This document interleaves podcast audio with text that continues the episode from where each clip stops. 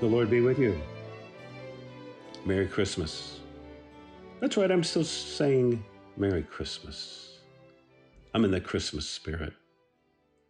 But I guess that the gifts have probably all been opened by now, and there's nothing left under the tree, and most of the turkey and ham are gone. And but I just hope you had a wonderful Christmas celebration of our Savior's birth. And but I know that the days after Christmas that people do talk sometimes about post-Christmas blues and post-Christmas letdown.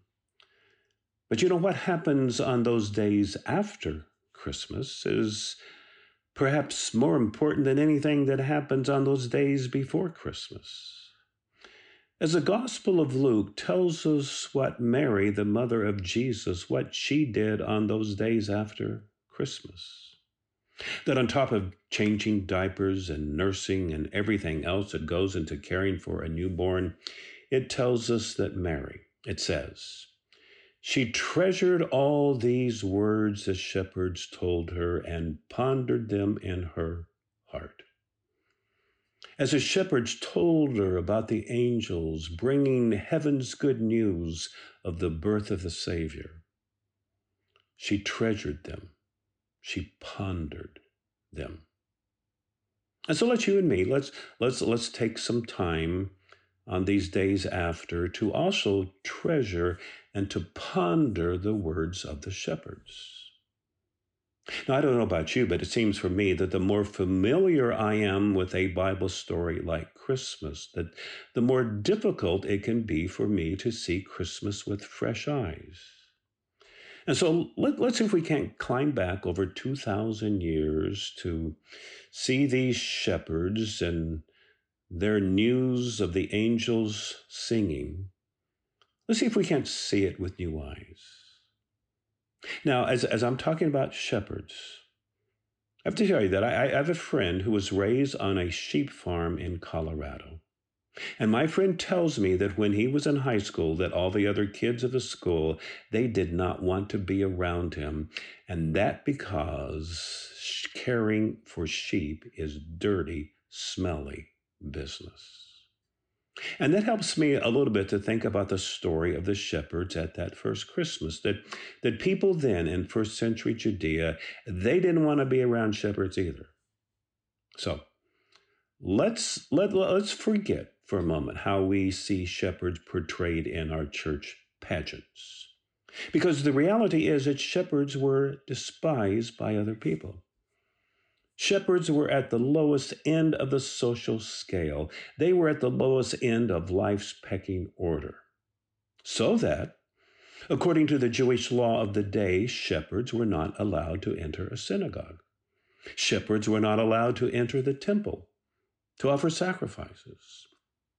And as it was a culture that was fanatical about that boundary between clean and unclean, that which was morally, ceremonially clean and unclean, so shepherds were looked down on by everyone else as unclean.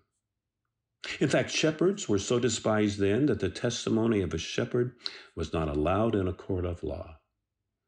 And in fact, People even warned never buy anything from a shepherd because you would just have to assume that it had been stolen.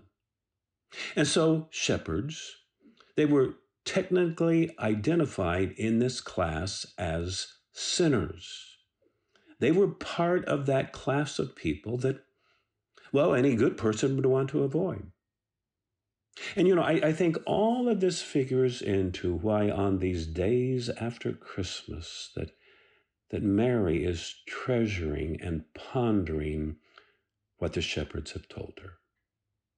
That on that night of Christmas, the shepherds, when they were out in the open fields, keeping watch over their sheep, it says that the glory of the Lord shone around shepherds you know that it had been literally hundreds of years since the glory of God had appeared on earth? And now the glory of God appears to shepherds? I mean, it's not the glory of God appearing to the high priest in the temple nor to King Herod or Emperor Caesar, but the glory of God appeared to despised outcast shepherds. And the angel tells the shepherds, he says, Don't, don't, don't be afraid. And the angel even invites them, invites them to visit the newborn King of Kings, telling them, telling them, he says, this will be a sign for you. You will find the Messiah wrapped in cloth, bands of cloth lying in a manger. That is, lying in a feeding trough for animals in a barn. So that was a sign that they were to look for. A sign that would identify the King of Kings, the Lord of Lords, the Messiah, that they would not find him in a palace or a mansion, but they would find the Messiah King lying in a manger and that he would be wrapped. The text says that he was wrapped in bands of cloth. And Bible scholars tell us that poor peasants have that day. Poor peasants, like shepherds, that they wrap their newborn in bands of cloth. And so the angel invites shepherds invites them to go and visit the Christ child. Don't be afraid, he says. Shepherds who could not even enter the temple, who could not enter a synagogue, that they were welcomed at the birth of the Son of God. As God's Son comes for the lowly, the rejected, the poor, the outcasts, I mean, yes, he also comes for the rich. And I mean, who will appear later in the story but those kings from the east who bring gold and frankincense and myrrh?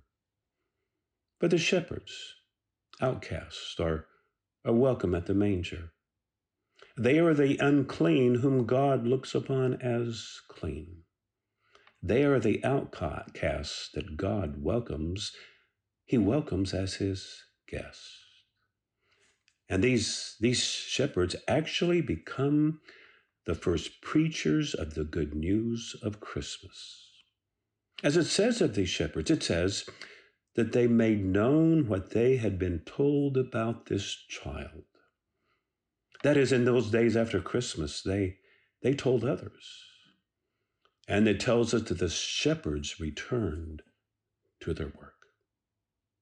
Well, that means as you and I think about going back to work, it means that you and I, now that Christmas is all over, as the shepherds returned, glorifying and praising God for all that they had seen and heard, well, that's what you and I get to do on these days after Christmas.